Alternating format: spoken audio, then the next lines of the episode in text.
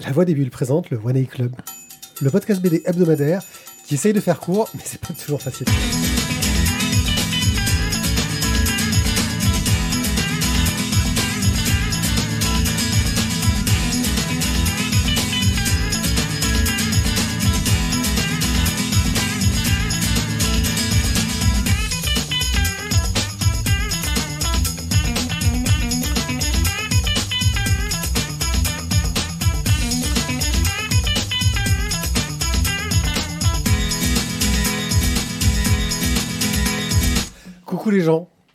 La passion. Qu'est-ce que la passion? La passion, c'est ce qui nous envahit, c'est ce qui fait que on n'arrive pas à lâcher le micro, qui fait que quand ça sonne, on continue à parler et qu'on va jusqu'au bout de notre passion. Car nous sommes des gens engagés, que nous sommes des- de, de grands fans et qu'on adore ce qu'on fait parce qu'on vous parle de bande dessinée One A Club.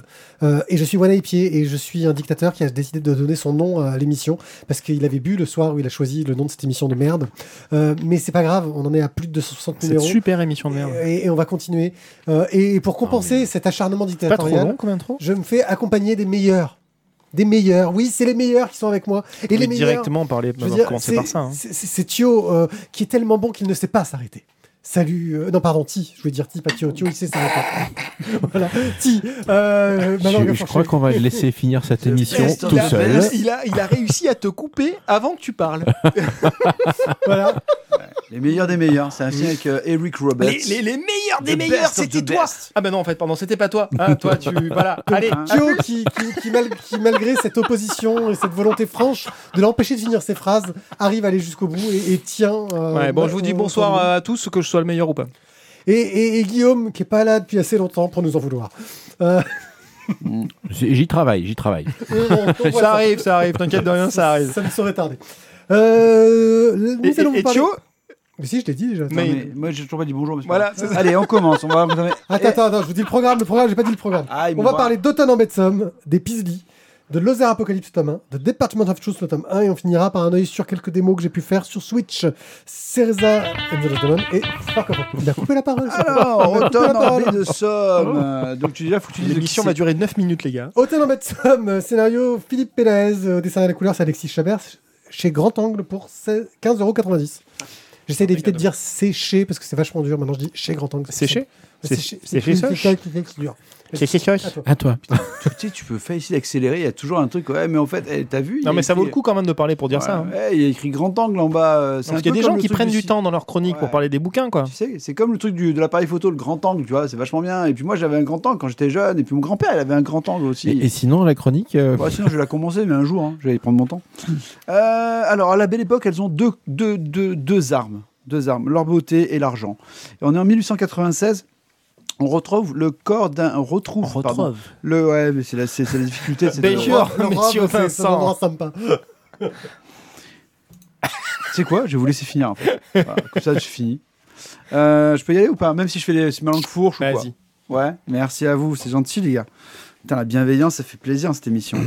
Le corps d'un riche industriel est découvert à bord d'une goélette, mais euh, moi aussi, dans la baie de Somme. Pour une affaire de cette importance, on va appeler donc le, le flic de Paris qui va arriver quasiment dans l'instant. Ça, c'est assez énorme. La Le temporalité. commissaire Maigret. C'est un peu Game of Thrones, mais, euh, mais version euh, bah, début du siècle. Quoi. Très vite, l'inspecteur va soupçonner donc d'abord la veuve, puis ensuite il va découvrir que forcément il avait une maîtresse. Cette maîtresse, donc, c'est Axel Valancourt, qui est un modèle qui est bien connu parce qu'en fait, c'était le modèle automne pour euh, Alphonse Mouchat. Moura. Ça dépend comment tu le prononces, tu peux le prononcer à la française. Avec un che. Bah, tu le prononces à la française, ça Ouais, de faire un che. Merci à toi. Eh ben, c'est vraiment un plaisir. Des quartiers cossus de Paris au Courage, cabaret de la. Montmartre, l'inspecteur se retrouve plongé dans une merde pas possible, une affaire complexe. Il en chie, il en bave, hein, mais bon, ça c'est normal. C'est un peu son boulot. Je vais essayer d'aller plus vite, je vais accélérer un petit peu le truc. Bon, déjà, voilà, donc un automne en baie de Somme. Déjà, je vous dis tout de suite, je connais pas la baie de Somme, et de toute façon, en lisant le bouquin, vous la connaîtrez pas non plus, parce que de toute façon, elle est quasiment pas dessinée. Quelque part, vous allez dire, la faux. foule en colère, eh, franchement, ça fait chier, cette espèce d'enculé qui me dit un titre et il y a rien dedans. Bah ok, mais on va quand même se détendre parce qu'Alexis Chabert a quand même bien fait son taf. Le scénario aussi, mais on va en parler après. hein. Alexis Chabert a quand même bien fait son taf parce qu'on a un super portrait de Paris. Euh, le Paris haussmanien, on va partir, voilà, que tu ailles du, coup euh, euh, des beaux quartiers, des bourgeois, que tu ailles sur la butte Montmartre, que tu ailles sur le côté artistique, que tu ailles dans les bas-fonds. C'est super, voilà, tu es dedans. En plus, le gars te fait ça en couleur quasiment directe, je pense. Et là aussi, ça rajoute quand même encore un bon petit côté sympathique. Donc là, je pense que voilà, la foule, quelque part, elle se détend un petit peu, elle a envie de tuer personne. Voilà, l'histoire est quand même un bolard qui est bien ficelé. euh, le scénario à tiroir qui est quand même, je trouve, assez sympathique. Surtout les petits rebondissements à la fin. Euh, le chapitrage avec donc à chaque fois un dessin un petit peu Art Nouveau, euh, un poème de Nelly, je sais plus comment elle s'appelle, mais c'est pas grave. Voilà, merci. Tiens, pour une fois, un truc utile. Euh, une belle invitation donc au Paris de 1896 euh, qui va nous faire donc voyager bien malheureusement pas en baie de Somme, mais ça se passe vraiment bien quand même. Voilà, merci à vous. Ça se passe bien, mais pas si bien que ça, quand même, au niveau Ah du si, récit. ah si, moi j'ai trouvé ça bien. récit- Non, mais j'ai trouvé ça bien, mais disons qu'au niveau du récit, de ce que ça raconte, euh, vraiment très très bien. Moi, j'ai- beaucoup aimé. Euh, j'ai retrouvé un peu au niveau de la structure, cette construction qu'on a dans. Comment ça s'appelle la voleuse de- le, le truc de la Tour Eiffel, qu'on a vu il y a pas longtemps Euh, La petite Angle voleuse de la Tour petite voleuse de la Tour Eiffel. Euh, cette façon de construire avec des chapitres précis où à chaque fois, tu as une sorte de rebondissement qui fait que l'intrigue part sur un autre, euh, un autre angle qui marche très très bien. Les dessins sont, sont superbes, ça marche très, très Enfin, on retrouve ce côté. Euh, Art Nouveau. euh, ouais, Art Nouveau, sans aller jusqu'à du Mucha, mais euh, on- voilà. Avec un, un- un- un côté. Disons il n'y a pas plus Art Nouveau que la couverture dans le bouquin, hein, clairement.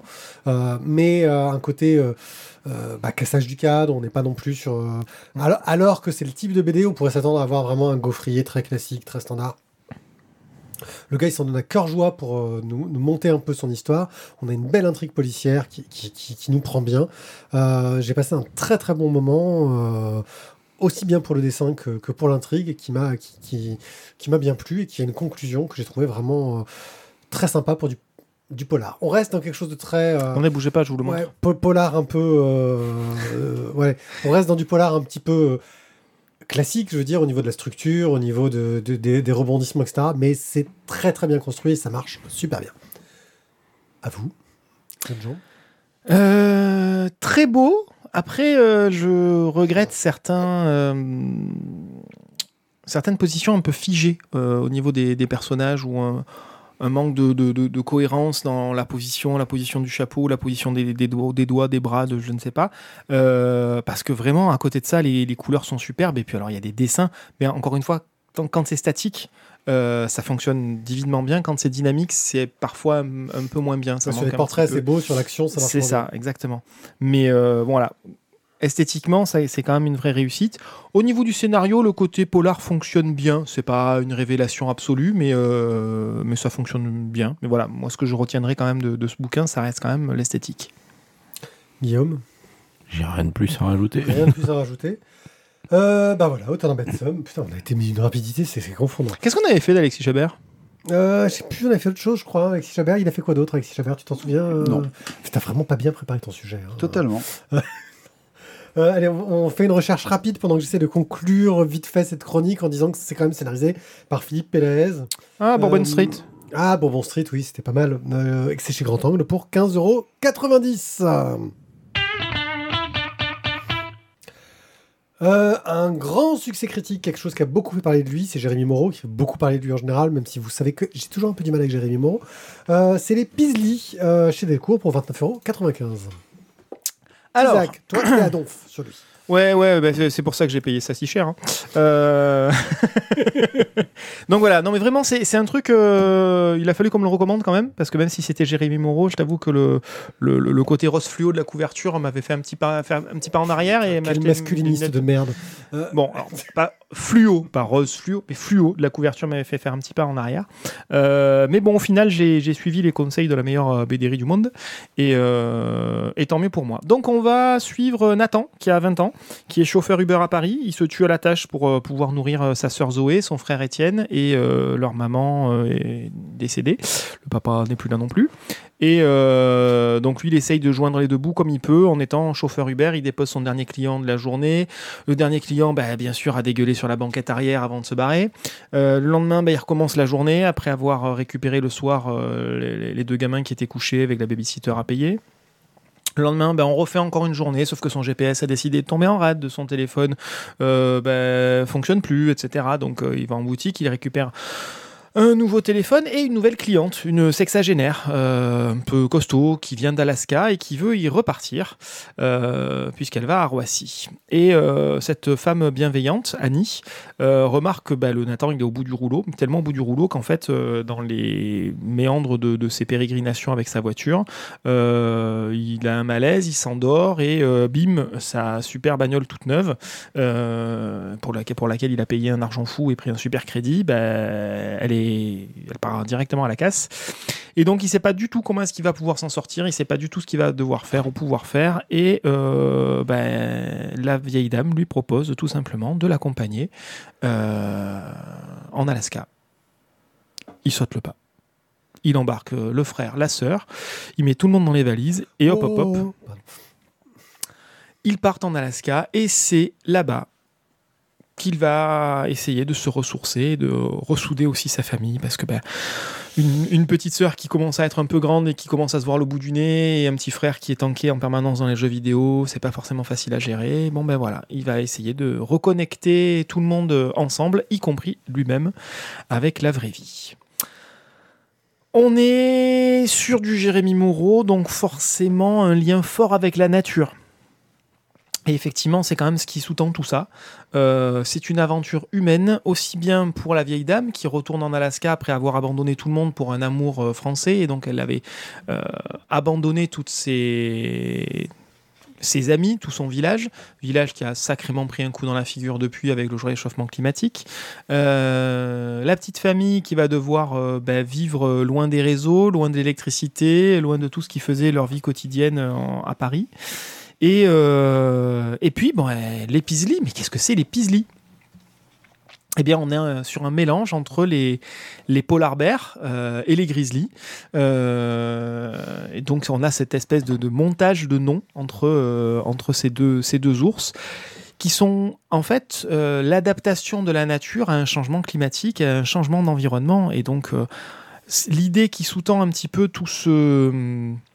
euh, tout ce, livre, c'est justement non pas l'idée de combattre le réchauffement climatique ou de combattre euh, ci ou de combattre ça, non, c'est de vivre un changement et d'être capable de s'y adapter. Euh, oui, il y a un changement climatique, bien sûr, il faut faire des efforts sur ci, sur là, sur machin, bien sûr, mais pas en, luttant contre le courant, mais en plutôt en, essayant de s'adapter soi-même et euh, en orientant les choses plutôt qu'en les affrontant de face. Et euh, c'est un petit peu ce qui, est, derrière tout le, discours avec, entre le frère, la sœur, le petit frère, etc., qui vont arriver à être, malgré tout un tas de tragédies, à se reconnecter à la nature, à se re- re- reconnecter à eux-mêmes, ainsi qu'à se reconnecter avec leur petite famille réduite. Jérémy Moreau est un auteur euh, dont j'admire euh, le talent et le travail graphique, et j'ai toujours eu du mal avec ses sujets. Et là, il a réussi à, me réconcilier avec son travail. Il traite d'un sujet euh, qui va parler de reconnexion avec la nature, euh, d'écologie, etc., tout en arrivant à être sur un fil entre le, euh, fantastique et le, et, et le concret, mais vraiment très très fin.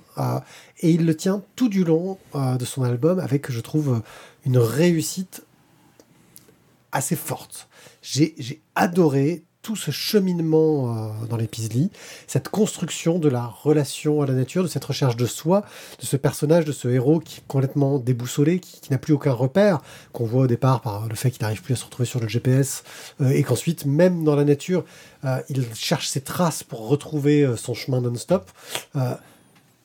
Ça marche super bien, mais c'est un album qui m'a bloqué sur le final, en fait. J'ai été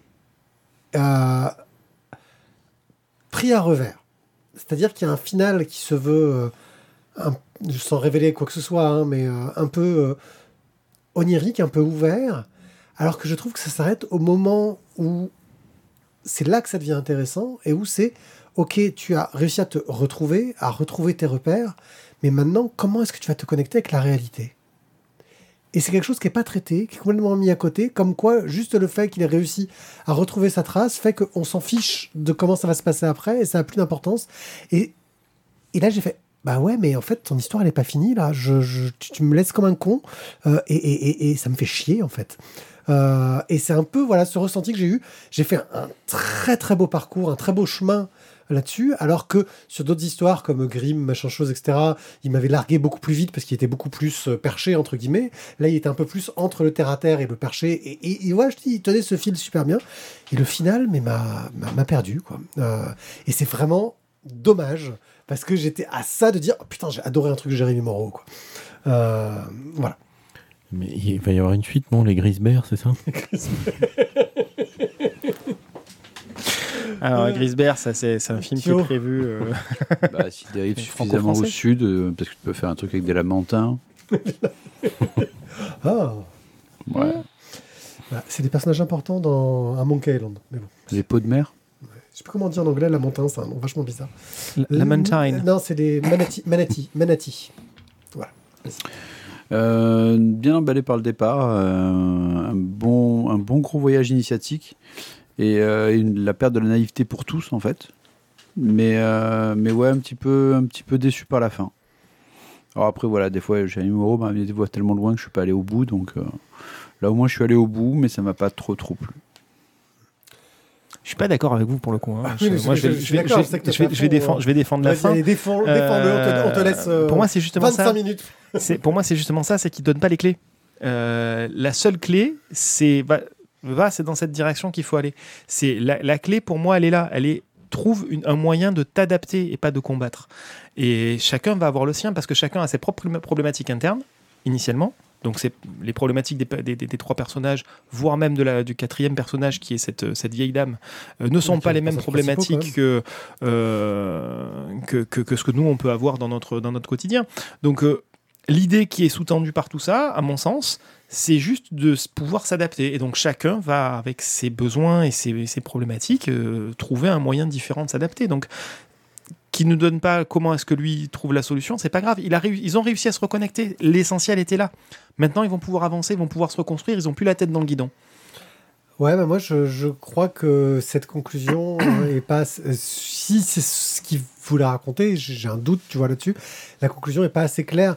Euh, ce que je disais, c'est qu'il il a réussi à éviter ce côté un petit peu euh, euh, chamanique, euh, animaliste. euh, en il, est quand même pas, il est quand même pas mal. Hein. Oui, il est pas mal, mais il, il est, il est à la frontière. Il a réussi, il réussit pendant tout l'album à garder cette frontière. Et à la fin, ce final, tu te dis, mais, mais là, c'est le début de l'aventure, en fait, quelque part. Euh, je comprends pas pourquoi tu t'arrêtes là. Je, et, je sais que c'est comme ça qu'il voulait finir. Je, pense que c'est comme ça qu'il voulait finir. Et, et, c'est terrible, hein. Toi, c'est ce genre de bouquin où tu te dis, oh, c'est trop bien. Et puis de la dernière page, tu fais, ah bah merde. Bah non, en fait. Tu vois ce que c'est, le genre de, déception. Après, c'est une question de perception. hein. On apprécie ou pas, chacun dans son sens. Euh, voilà. Enfin, ça reste un bouquin qui, qui est à lire, je pense, parce que euh, Jérémy Moreau reste un, un- un auteur euh, qui, là, en plus, graphiquement, euh, ça fonctionne, mais à la perfection. Ouais, j'ai pas trop parlé de la Euh, partie voilà. graphique, mais même le- ce qui me rebutait initialement, à savoir ces, ces roses fluo, en fait, fonctionne très très bien dans le Ah, livre à la lecture. hein. c'est le côté aurore boréale, quoi. Ouais, et puis même, il s'en sert pour, pour les rêveries, pour justement l'aspect un peu chamanique. Voilà. et ça marche très bien. mais voilà, il y a ce. Je trouve que voilà, il arrive à garder une connexion entre le réel et le chamanisme tout du long, et à la fin, il perd cette connexion, euh, et, et c'est là qu'il m'a perdu. Guillaume, tu l'avais pas lu?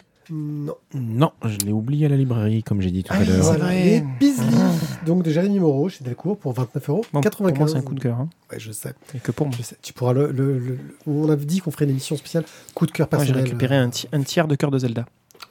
Oh, je crois que c'est par car qu'il est. enfin, On est pas tout marche.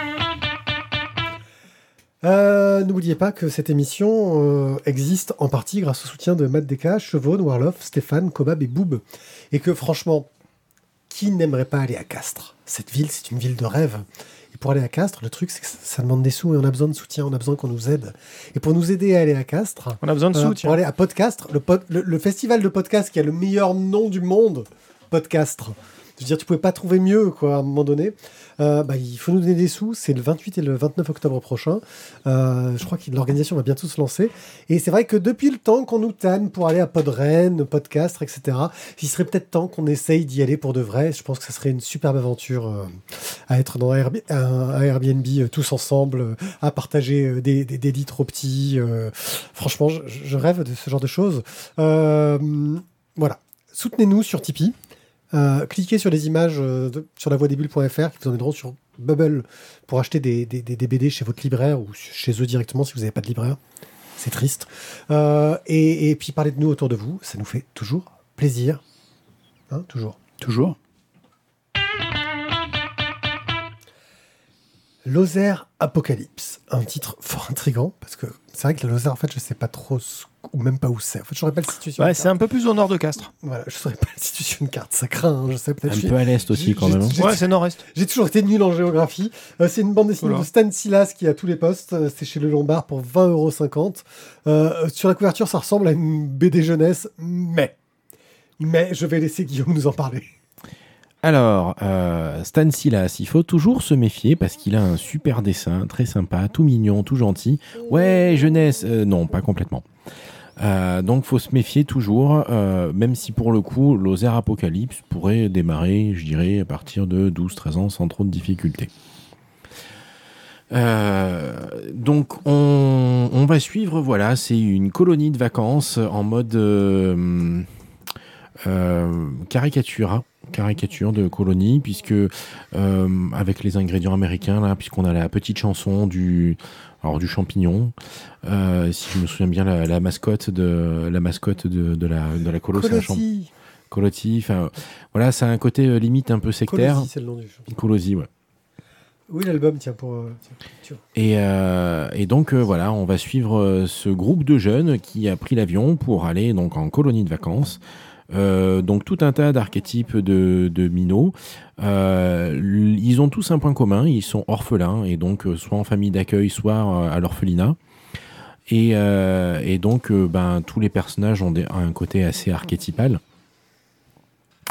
Et, en fait, ben, pas de bol, accident d'avion.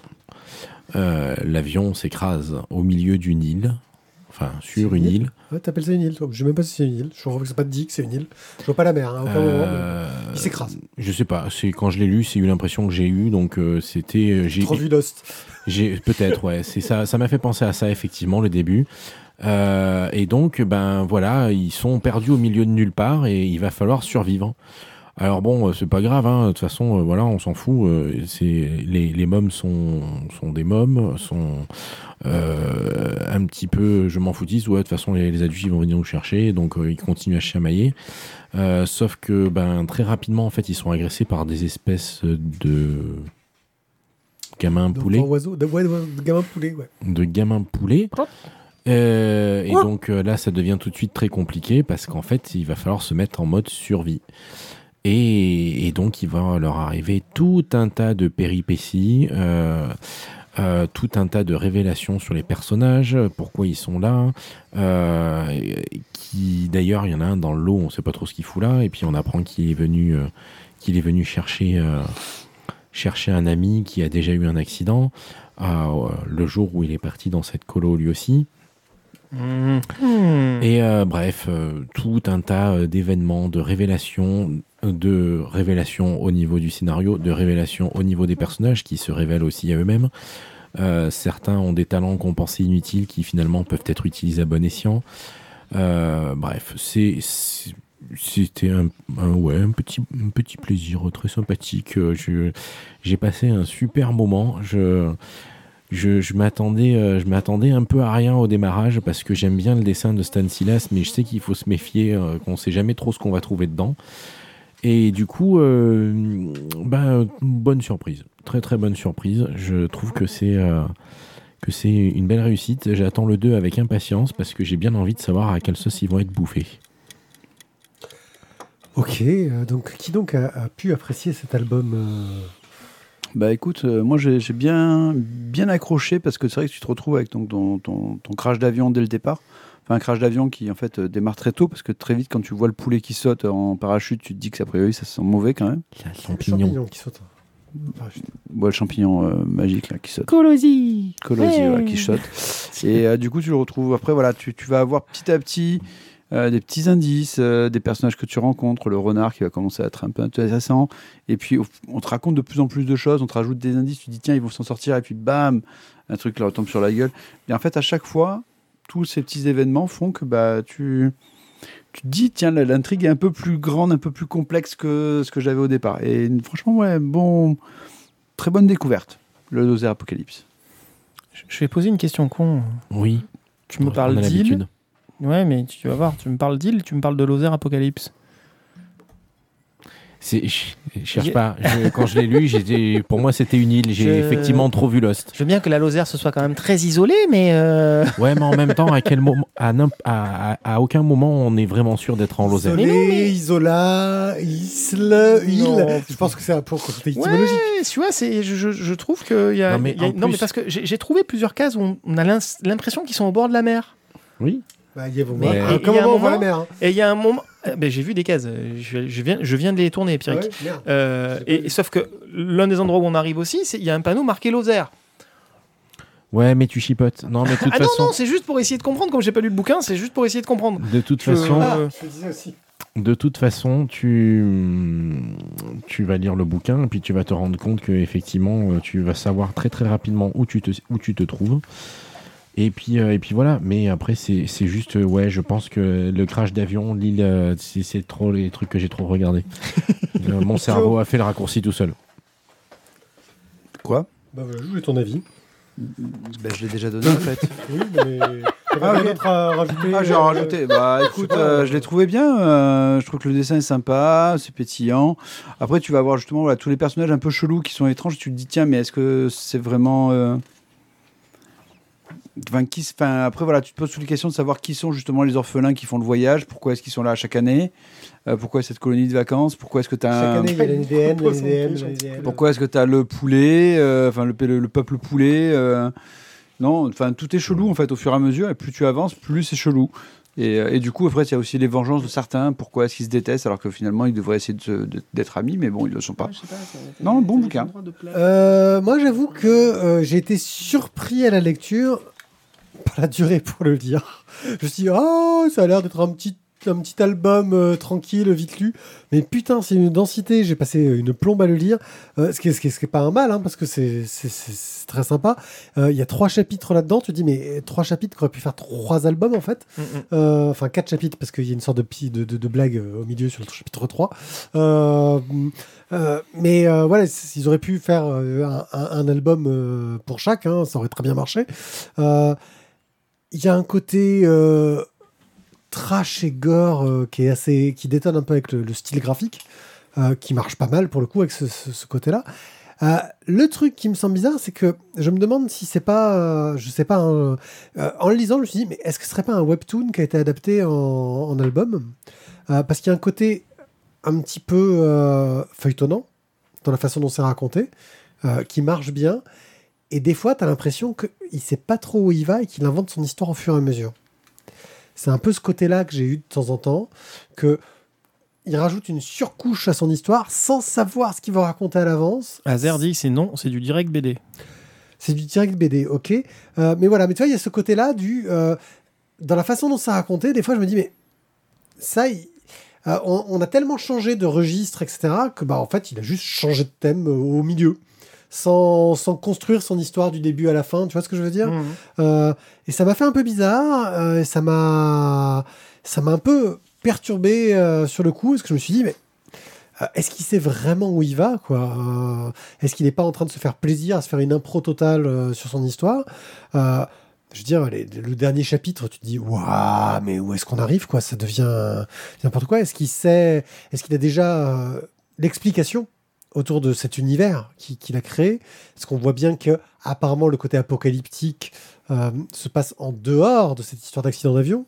Euh, euh, mais comment on en est arrivé là? Qu'est-ce qui, explique tout ça?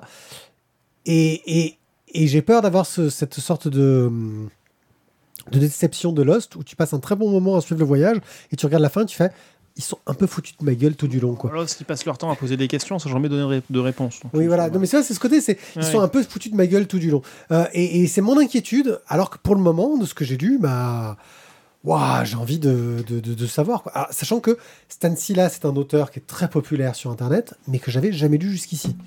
Euh, Apparemment, que- Azertov connaît bien. C'est Ouais. son. Il, il était un peu du même avis que toi sur le fait que. Je crois qu'il a Oui, c'est de, la- blogs, de la euh, BD, euh, c'est de la BD euh, jeunesse. Ah, mais c'est du Stan Silas. Ah, donc c'est pas que pour les enfants, c'est plutôt Non, pour mais il y les avait. adultes. euh, C'était Norman, si je me souviens bien Ouais, le la titre de l'autre. c'est La ça. vie de Norman. Non, ouais, Norman et La Bigouden. vie de Norman Bigouden. Ouais, c'est. euh, alors, Bigouden, ça va, mais Norman, faut, faut se méfier. hein. Je- Jeunesse, non.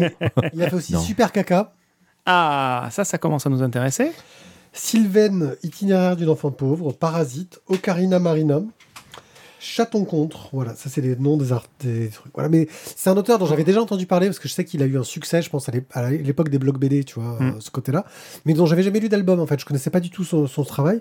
Euh, et c'est, enfin voilà, c'est- c'est énorme parce que c'est un putain d'album, il est énorme. en Ben, fait. je, je, je vais rajouter ce qu'a dit Azertov, c'est que c'est la première fois qu'il bosse sur une BD avec autant de pages, euh, pages d'un seul coup. Donc, effectivement, peut-être qu'au niveau de la narration, c'est quelque chose de nouveau pour lui. Et son support initial, ça restait quand même euh, les sites internet. Et peut-être que bah, du coup, il est retombé un peu dans, son, dans ce qu'il savait faire. quoi. Alors, Super Caca, c'est, il l'a fait avec David Mourier. Donc, Ouais. oui, ça ne m'étonne pas. Caca, mon David Mourier, ça ne m'étonne pas. Et la vie de Norman et Sylvain, euh, c'est dans le même univers. Attends, c'est la vie de Norman et Sylvain qui sont dans le même univers ou c'est dans le même univers que Loser Apocalypse? J'ai un doute, Azertov, on attend ta réponse. Enfin, il va se désabonner de Tipeee parce qu'on dit du mal. Euh, Non, non, mais euh, on dit pas du mal. on- je, suis, je suis curieux parce que je. Reste avec nous sur Tipeee. On Oh, le t'aime, on t'aime, crevard. Azertov. On t'aime, Le gros crevard. Hein. c'est clair. Azertov balance un coup de cœur. C'est- Il veut qu'on mette un coup de cœur. Il est en train de nous, de nous forcer au coup C'est de cœur. ça, bah, il te force toi. Euh, Hein, je- voilà. ouais, non, euh, voilà, j'irai pas jusqu'au coup de cœur parce qu'il y a plein de bonnes choses, mais je, je sais tellement pas où je vais que je j'arrive pas à. Tu vois ce que je veux dire? Je, je suis un peu perdu quoi dans, dans cet album. Voilà, Lozer, c'est coup de cœur. Azertov est d'accord, tu vois. euh, Ah. Attention, Pierrick, on va perdre un Bon. petit peu. Quant à vous, je ne- voilà. Euh, Guillaume et Thio, vous l'avez lu, donc coup de cœur ou pas pour vous? Moi, moi j'ai du mal, je j'arriverai pas, mais je suis trop trop largué. Euh, Euh, pour l'instant, j'aurais tendance à dire que oui, parce que c'était vraiment une très très bonne surprise et très agréable. Mais en même temps, j'ai vraiment tellement envie de savoir la suite que euh, ça, ça- attendre peut se justifier. Mais pour l'instant, ouais, j'aurais tendance à mettre un coup de cœur là-dessus. Moi, j'ai- je te suis, ouais. Ouais. Ok. Bon bah, on est tous sur le même principe. C'est, on attend la suite pour savoir. Euh, sans nous un tome 2, putain de Stanislas, euh, bouge-toi le cul. Euh, Il y a beaucoup de pages. Je suis d'accord. Donc va falloir que tu ailles vite pour faire un tome 2. euh, dessine vite. Ouais, ça va, c'est facile de dessiner, ça va vite. hein. Ouais, les copier-coller, tout ça. Ouais, citateur, de toute façon, il, je veux dire, il fait ça avec une journée et c'est réglé. Je veux Bah, dire, c'est ça. il va pas nous faire chier non plus. hein. Si tu tapes Lozer Apocalypse en mid-journée, je pense qu'on peut rigoler sur les résultats. ouais. Donc de Stanislas euh, chez Le Lombard pour 20 euros 50. À Lozer, en, en- en somme, c'est déjà l'apocalypse. Hein. Ah ouais, là, là, on change de continent avec The Department of Truth, le tome 1. Scénarisé par James Tignon, complons, 4. D'ailleurs, je devrais pas dire 4, je devrais dire 4. Euh, ch- dessiné et colorisé par Martin Simons chez Urban Comics pour 17 euros. On va commencer tout de suite par épargner le côté graphique. Si vous aimez Bill Sienkiewicz euh, et son dessin euh, qui part un peu en vrille dans tous les sens euh, et cette narration avec des, traits vraiment zarbes, très expressionnistes, assez violents, vous allez adorer le dessin de Department of Truth. Ça se tombe bien, j'aime bien Bill Sienkiewicz. C'est une BD qu'on m'a offerte sur les conseils d'un ami à moi. Euh, qui a dit ah, ça pourrait plaire à Pierrick. Cet ami est juste à mes côtés, c'est Thio. Euh, et, et- et je crois qu'il a tapé un peu juste. Tu connais un peu trop mes goûts, je crois, maintenant. Ouais, c'était terrible. On se connaît C'est- trop. ouais, C'était trop facile. Euh, mais de quoi donc ça nous parle que The Department of Truth? En gros, on a un agent spécial du, du FBI qui s'appelle Cole Turner, euh, qui euh, s'intéresse beaucoup aux théories conspirationnistes et qui, euh, pour en savoir plus, se mêle à un groupe de, de platistes pour savoir ce qu'il en est et se retrouve dans un vol d'avion où bah, il voit le bord du monde. Et, là, là, là, il y a un problème parce que euh, il s'attendait pas à voir ça. Euh, du fait de cette aventure-là, il se retrouve euh, embauché par un département spécial d'État qui s'appelle le Department of Truth, euh, qui lui explique que, bah, en fait, le principe, c'est simple, c'est que plus les gens croient à quelque chose, plus cette chose devient vraie. Et que donc le Department of Truth est là pour choisir, pour aider les gens, les guider, pour leur montrer ce qui est vrai. Euh, pour éviter que ça parte en couille parce que tout le monde pense n'importe quoi, parce que les théories du complot arrivent forcément à un moment ou à un autre, surtout aux États-Unis, et que les gens arrivent à croire à des choses qui, qui sont fausses. Et que, effectivement, s'il a vu le bord du monde, c'est parce qu'il était dans un avion plein de gens qui croyaient que le bord du monde existait. Euh, donc il est accueilli par le chef du Department of Truth, euh, qui, est une personne assez connue, hein, Lee Harvey Oswald. Un certain. Lee Harvey Oswald, on en a vaguement entendu parler de ce mec-là, qui, qui- qui est pas mal dans les théories du complot d'ailleurs. Euh, et il se retrouve embauché dans, dans cette faction-là pour euh, de, bah, travailler avec eux. Euh, le tome 1 nous présente un peu euh, ce monde-là, cet univers. On le voit commencer ses premières enquêtes. On voit qu'en plus, Cole Turner est fortement impliqué dans l'histoire parce qu'il aurait été manipulé étant enfant euh, par rapport à des, des- des hallucinations qu'il aurait eues euh, sur une créature maléfique, euh, qui rentrerait dans des théories du complot qui existent, etc. Qui a dit Mulder? et, et ça part complètement en couille. J'ai un peu commencé le tome 2 et j'ai fait Oh putain, mais, mais où ils vont? Ça, ça devient nawak. C'est le genre de BD qui m'a fait le, le choc que j'ai eu dans My. Euh, où tu te dis Putain, c'est étonnamment bien construit en partant sur du.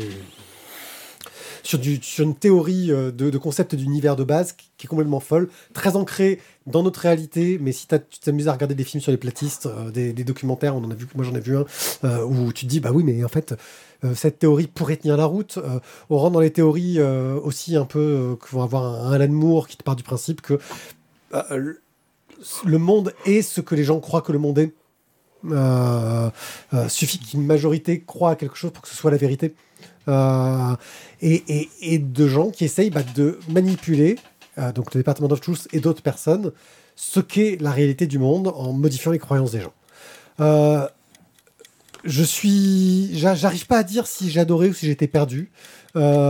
C'est totalement mon genre de trip. hein. Moi, je suis à fond dedans. De là dire que c'est génial, je saurais pas dire, mais j'ai adoré. Voilà. Department of Truth. qu'en avez-vous pensé? T'as oublié la femme en rouge. Et la femme en rouge, oui, la femme en rouge, Il y a oui. une femme en rouge, c'est cool. Rien que pour ça, ça vaut le coup. La femme en rouge, comme dans Battlestar Galactica Comme dans Matrix. Voilà. et dans Plutôt. Matrix. J'ai pas vu les Oui. Battlestar. Euh, alors donc, je vais te raconter l'anecdote du pourquoi du comment du tome 3. Donc, ben, je l'ai pris à la librairie pour le lire. Et donc, euh, j'ai pris le tome 1 à la librairie pour le lire et tout, machin. Et puis, je le lis et tout. ah, pas mal et tout, bien, super et tout, sympa. Et... Putain, c'est c'est chou- Franchement, j'étais bien dedans, quoi. J'étais à bloc. Et puis, euh, à la fin, je vois Assure dans le tome 4. Ah Et là, tu fais Ah merde Et donc, oui, c'était bien le tome 3 que j'avais pris. pas loin. pendant la pub ou Euh, euh, j'ai raté un tome J'ai raté un truc Non, non, non, c'était bien ça. C'est pas euh, mal, c'est qu'il arrive à t'accrocher et, alors que t'as euh, pas lu alors- les deux premiers tomes. T'as. Il y a. Je, je pense que le tome 3 peut se lire, euh, peut se lire indépendamment. J'ai même cru, avant d'avoir fini le tome 1, qu'on pouvait lire les tomes indépendamment les uns des autres. Euh, vu la fin du tome 1, non. Il vaut mieux lire le tome 2 après le tome 1 quand même. Il y a des arcs narratifs quand même qui sont. Mais, euh, mais euh, donc le, le 3, le 3 pourrait presque se lire indépendamment. une fois que tu as compris le concept de base, où tu nages un tout petit peu au début, euh, une fois que tu as compris le concept de base, qui, qui, où il t'aide un petit peu à te raccrocher les wagons pendant que tu, euh, pendant que tu le lis, euh, ben t'arrives à- t'arrives complètement à suivre l'histoire. Et déjà, je trouve que ça c'est sympa. Euh, et, euh, et après, donc du coup, j'ai lu le 1 et moi je suis tombé dedans. J'a- J'adore ce genre de bouquin. Sérieux, ça me, ça me fait triper à mort. Je, je trouve ça euh, excellent. Rien que le fait que Lee, Lee Harvey Oswald travaille au, au département de la vérité. Allez, manipulons la vérité. On va écrire la vraie vérité vraie. Ah ouais, d'accord, ouais. Mais, Ok, euh, j'ai- j'aime bien le concept. C'est vrai que le tome, le, le tome 1 est vraiment une introduction, et tu vois dans le tome 2 qu'il y a une construction de. euh, on va prendre un concept complotiste qu'on va traiter euh, pour un arc narratif, on va dire. Le tome 2, c'est le Bigfoot. Euh, Ah, je sais pas, je l'ai ouais, pas du tout ouvert. Le mais- tome 2, le, le thématique, c'est le Bigfoot. Euh, mais en parallèle, on a toute cette histoire de l'homme aux yeux euh, défaits ou je sais pas quoi, qui, qui rentre dans le principe du personnage principal qu'on suit, un Cole Turner, qui sert de fil rouge à une intrigue, mais chaque, chaque arc narratif a un côté un petit peu indépendant. Euh, effectivement, le tome 2, ce que tu disais, je pense que c'est pour ça que tu as réussi à lire le tome 3, euh, etc., c'est que tu as une intrigue euh, qui tient la route sur un arc, mais tu as un fil rouge qui fait un lien entre toutes ces intrigues-là, et j'imagine qu'à un moment donné, il va arriver pour, pour tout relier et faire que ça tienne la route. Voilà. Et, et puis en plus, je trouve que ce choix graphique d'avoir euh, ce, ce dessinateur de Martin Simons, euh, qui a un style vraiment quand même euh, pas classique, quoi. C'est pas quelque chose que tout le monde peut adorer. hein. Je veux dire, il y a des gens qui vont Ah, détester. moi, c'est euh, même euh, quand j'ai ouvert, je- j'aime pas trop ce genre de dessin. Ouais, moi, moi, perso, j'ai. Moi, c'est un style de dessin que, que j'aime beaucoup parce qu'en général, c'est très expressionniste et que ça fait ressortir beaucoup d'émotions dans un style de très très brut, tu vois, quelque chose de très déformé, de très, ça marche bien et, et c'est un trait qui colle vachement bien à l'histoire. Par contre, oui, moi, mais, mais par contre, ouais, moi, sur euh, ce genre de trait, sur ce genre de dessin, j'ai toujours un mouvement de recul. Et, euh, et, et par contre, euh, avec cette histoire-là, ça marche très très bien. Ti, Euh, un, un- un grand moment de. euh, j'ai pété un câble ou j'ai du mal à suivre? Euh, Je me suis régalé. Voilà, c'est euh, graphiquement parlant. Ça se rapprocherait un petit peu de l'univers euh, barré, et de la façon de faire de Dave McKean, mais mm, il y a moins de système de collage. On est toujours sur, on est que sur de la peinture, euh, voilà. Euh, Electra, ça sent. Mais voilà, c'est graphiquement, ça correspond euh, aux propos. C'est ça que je trouve fort, c'est que on, on a cette espèce de, de crayonné avec des éléments. Il n'y a rien qui est net, et je trouve que ça correspond parfaitement à, à l'univers dans lequel on baigne. Euh, on n'a aucune certitude, Euh, et la réalité est mouvante. Et la, ré- la vérité d'un jour euh, n'est plus forcément vraie le lendemain. Donc c'est euh, c'est absolument passionnant comme postulat de départ. Maintenant, qu'est-ce qu'il va en faire? Est-ce que ça va tenir la route Euh, Combien de tomes Est-ce qu'il va, quel- hein. va, va quelque part ou est-ce que ça va être des épisodes là, qui vont suivre les uns derrière les autres? Voilà, c'est c'est pour moi la seule la seule interrogation, elle est vraiment là-dessus parce que le, le- le postulat de départ est super intéressant et de ce que j'ai pu voir dans le premier tome, c'est de la régalade. Thio C'est super barré, mais c'est absolument génial. Ouais, voilà. Euh, J'ai lu une interview de, de- de- du scénariste dans Comic Box, un magazine que je ne saurais que recommander, hein, si tu veux de l'interview, et où il dit que oui, ça a été un peu difficile pour lui parce qu'il a dû se plonger dans les théories du complot pour écrire son histoire, et qu'il y a un moment où les gens sont... Tu, tu lis des, des, choses racontées par des gens qui sont tellement persuadés de ce qu'ils racontent, qui sont convaincants. Euh, et que c'est un peu difficile euh, pour enfin c'est le genre d'histoire qui a été difficile pour lui. Euh, je pense qu'on reparlera de lui. On n'a pas encore parlé de Nightmare Country dont on parlera sans doute dans une émission plus tard. C'est le même scénario de James Signon je pense que ça reste un scénariste à suivre euh, parce qu'il fait des choses assez assez barrées mais que je trouve assez réussies euh, dans le genre de, de l'horreur hein. on, est- on reste dans un côté un peu horreur Euh, voilà moi j'ai adoré euh, je, suis le cul entre deux chaises pour, du, pour ce que je dirais du coup de cœur, hein, vu que c'est- c'est un peu notre thématique principale. Va-t-on mettre un coup de cœur? Parce que je suis un peu perdu dans, dans cette intrigue, je sais pas où ça va, je sais pas ce que ça va me raconter. Il me perd là-dedans, mais C'est trop ça marche, mon- à mon ça, marche mais- super bien. Oui, la dame en rouge reste. euh, voilà, c'est qu'est-ce que va-t-il faire de la dame en rouge? Et quand on le saura, je pense que c'est là qu'on saura si. Si- si nous a eu. Que va-t-il faire du cauchemar de- du personnage principal? Donc, Department of Truth de James Tignon 4 de Martin Simons chez Urban Comics pour 17 euros. Un œil sûr. Alors, un œil sûr, je vais vous parler de deux petits euh, jeux dont j'ai testé les démos euh, et sur Switch. Euh, et les démos, c'est bien parce que des fois, ça te fait acheter des jeux. Parce que pour le coup, ces deux jeux-là ont été achetés par. Est-ce que c'est bien Est-ce que vraiment c'est bien On va commencer par Ceresan the Lost Demon. C'est un jeu euh, basé sur le monde de Bayonetta. Bayonetta, qui est un jeu euh, qui est une sorte de beat'em all où tu dois taper sur tout ce qui bouge, euh, avec une fille qui utilise ses cheveux qui lui font ses vêtements et que quand elle utilise ses cheveux pour taper les gens, elle est à moitié à poil et que c'est cool. Euh, C'est celui-là que t'as fait y acheter. non, parce qu'ils ont fait un Bayonetta Origins qui s'appelle Ceresan the Lost Demon, qui est dans une ambiance plus conte de fées, où on va suivre les origines de cette jeune fille qui va prendre ses pouvoirs. Et le concept, euh, d'un point de vue gameplay, euh, est su- surtout intéressant parce que tu contrôles à la fois l'héroïne qui va apprendre la magie et le démon qui s'est incarné euh, dans un objet, parce que les démons s'incarnent toujours dans des objets, qui est son doudou, qui s'appelle Chouchou. Le démon, il veut pas qu'on l'appelle Chouchou, ça le fait chier, mais bon, euh, il s'appelle Chouchou, c'est comme ça, c'est le nom du démon. Et donc tu vas gérer avec un stick d'un côté la sorcière, euh, un stick et les gâchettes sur le côté et ses pouvoirs, et de, avec le stick de l'autre côté et les gâchettes de l'autre côté, le démon qui lui va être le bourrin et qui va taper sur tout ce qui bouge. Euh, il y a un côté graphique que je trouve très joli, un côté très conte illustré qui marche très très bien. Et euh, j'ai passé euh, un très très bon moment euh, à faire cette démo. Ma fille a adoré pour le côté, elle adore toutes les histoires de sorcières, tout ce côté-là, le côté conte de fées hein, qui, marche bien aussi. Il y a un mélange d'énigmes. Parce que bah, justement, tu dois gérer ces deux personnages qui ont des pouvoirs euh, différents et qui vont pouvoir permettre d'avancer dans, dans l'univers. Euh, un côté apprentissage, tu fabriques des potions qui vont te permettre de faire des choses, etc. Euh, voilà. Et graphiquement, je trouve que c'est une très belle trouvaille. Et alors que Bayonetta est un jeu qui m'intriguait pour le côté un peu bourrin, il y a une subtilité, je trouve, dans ce, ce- cette préquelle qui marche vachement bien. Donc c'est Ceresan the Lost Demon. Euh, la, la démo marche très bien. Ma fille euh, s'est battue pour l'avoir en, en cadeau. Elle a réussi à l'avoir. Euh, je pense que je vais finir le jeu. Tu es faible. Oui, je sais, je suis faible. Euh, sur quelque chose d'un peu plus euh, standard, euh, un peu plus connu, on a Mario plus Rabbids Sparks of Ops. Of Hope. Pardon, il n'y a pas de S.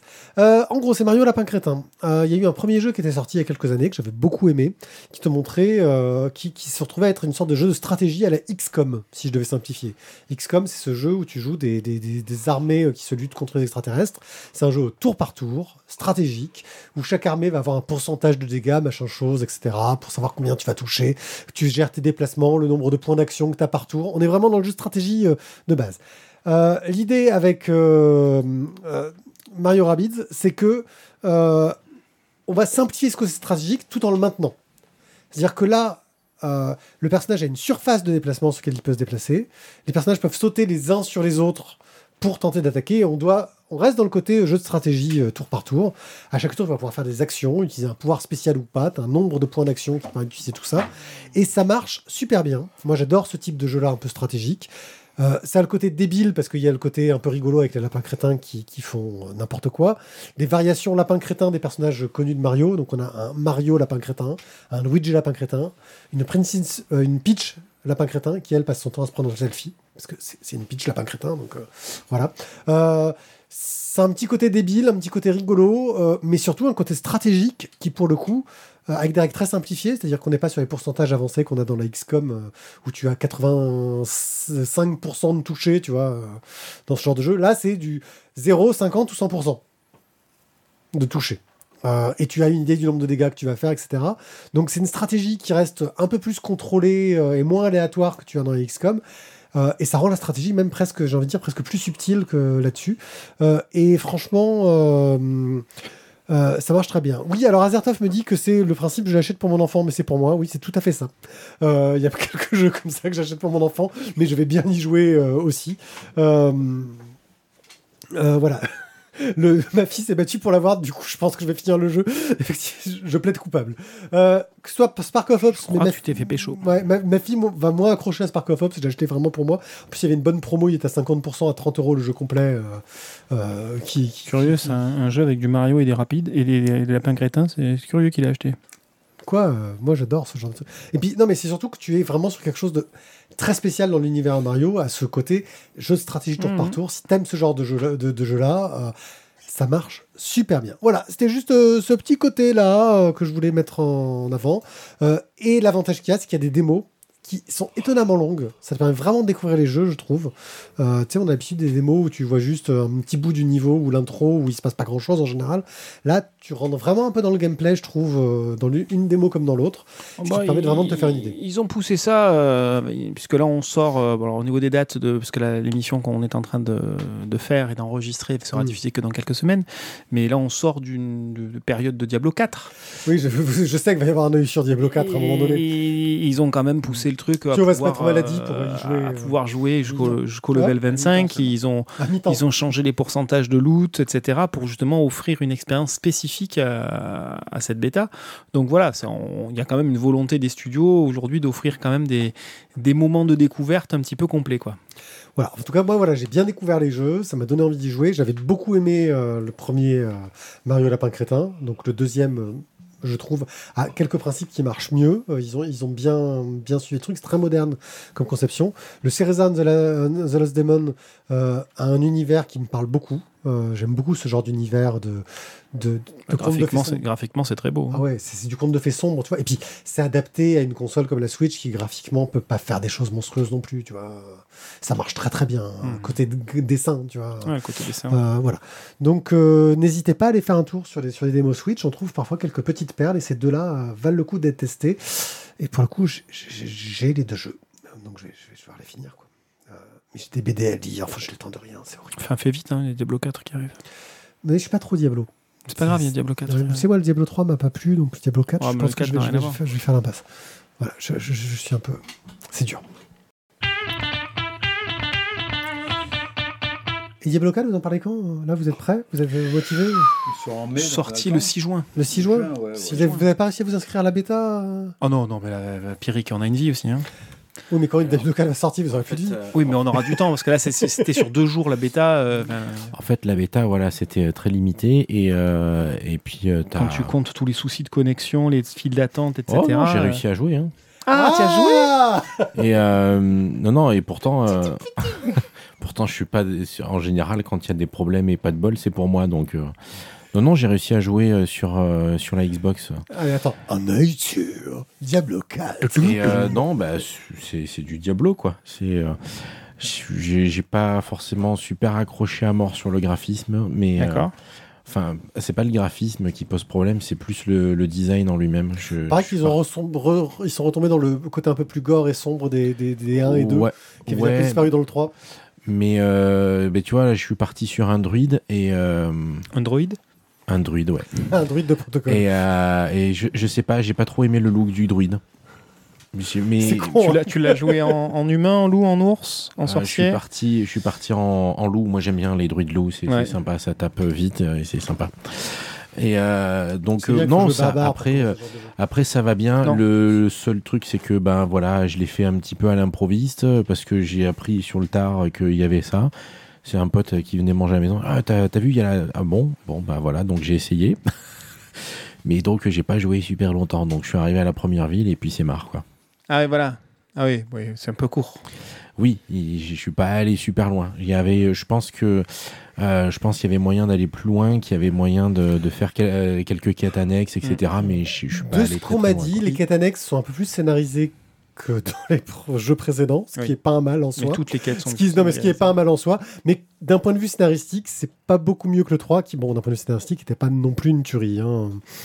Alors moi, tu vois, il y a un petit truc qui, il y a un petit truc, euh, un, un petit détail anodin euh, comme ça là, mais qui en fait, je pense à la longue sera chiant. Euh, quand t'arrives en ville, c'est en ville. Tout le monde change de trottoir. voilà, Tout le monde change de trottoir. quand J'ai pas voulu la quand faire. Quand t'arrives en ville, en général, t'as 3, 3 Ouais. 4 spots, euh, les, les magasins, les machins, les bidules. voilà. Et, euh, et puis, bah, ils sont à côté, et puis, puis Ouais. tu te casses, quoi. Ouais. Voilà. Là, la ville, elle est grande, et les spots, il y en a Ouais. un peu plus, et ils sont pas à côté. Ouais. c'est pour ça qu'ils ont mis en place un C'est cheval. une vraie ville, quoi. Et euh, ouais, mais si tu veux, pour le coup. euh, Ouais, D'un sur- point de vue sur- gameplay, tu le payes, quoi. bah, sur, voilà, c'est c'est Mm. du hack and slash, donc euh, c'est- t'as pas grand chose de plus que ça à faire en ville, et du coup, je trouve ça un peu dommage, quoi. Azertov propose quand t'arrives en ville en titre. Je pense qu'on va pouvoir valider. Ça peut, ça peut valider ça. Euh, bah, en tout cas, bah, merci de nous avoir écoutés. Euh, Il va falloir qu'on voilà. On- de toute façon, on reparlera. Je pense qu'il y aura un œil sur Diablo 4 à un moment donné. Parce qu'on va avoir au moins trois joueurs, j'ai l'impression, là autour de Moi, la je table. pourrais pas le faire, euh, je suis en train de jouer. Ah, c'est ça, tu pourras pas. Moi, je pourrais pas Voilà. prendre le jeu non plus. J'espère mais- que vous pourrez pas y jouer sur tablette ou sur smartphone ou quoi que ce soit, sinon Si, l'émission va devenir une horreur. C'est du cross-platform. Euh, déjà Par contre, l'inconvénient, c'est qu'il va falloir l'acheter sur chaque plateforme. ah, ah oui, oui c'est ah, Blizzard, ils sont balèzes. Et comme je comptais y jouer euh, avec le grand sur la Ah, Xbox et, et en solo euh, sur le PC, Bon, vivement que à 70 Microsoft rachète, jeu, ça va vivement que à Blizzard piquer, rachète Microsoft, euh, Blizzard- que Microsoft rachète Blizzard pour qu'on puisse y jouer dans le Game Pass tranquille. Euh, merci à tous de nous avoir écoutés. Euh, on se retrouve donc pour une très prochaine émission bientôt. Je pense qu'on va avoir un spécial bientôt qui va arriver, un canal BD. Euh, et puis Sur sinon, Diablo 4. à très vite. Ciao, ciao Salut Bye.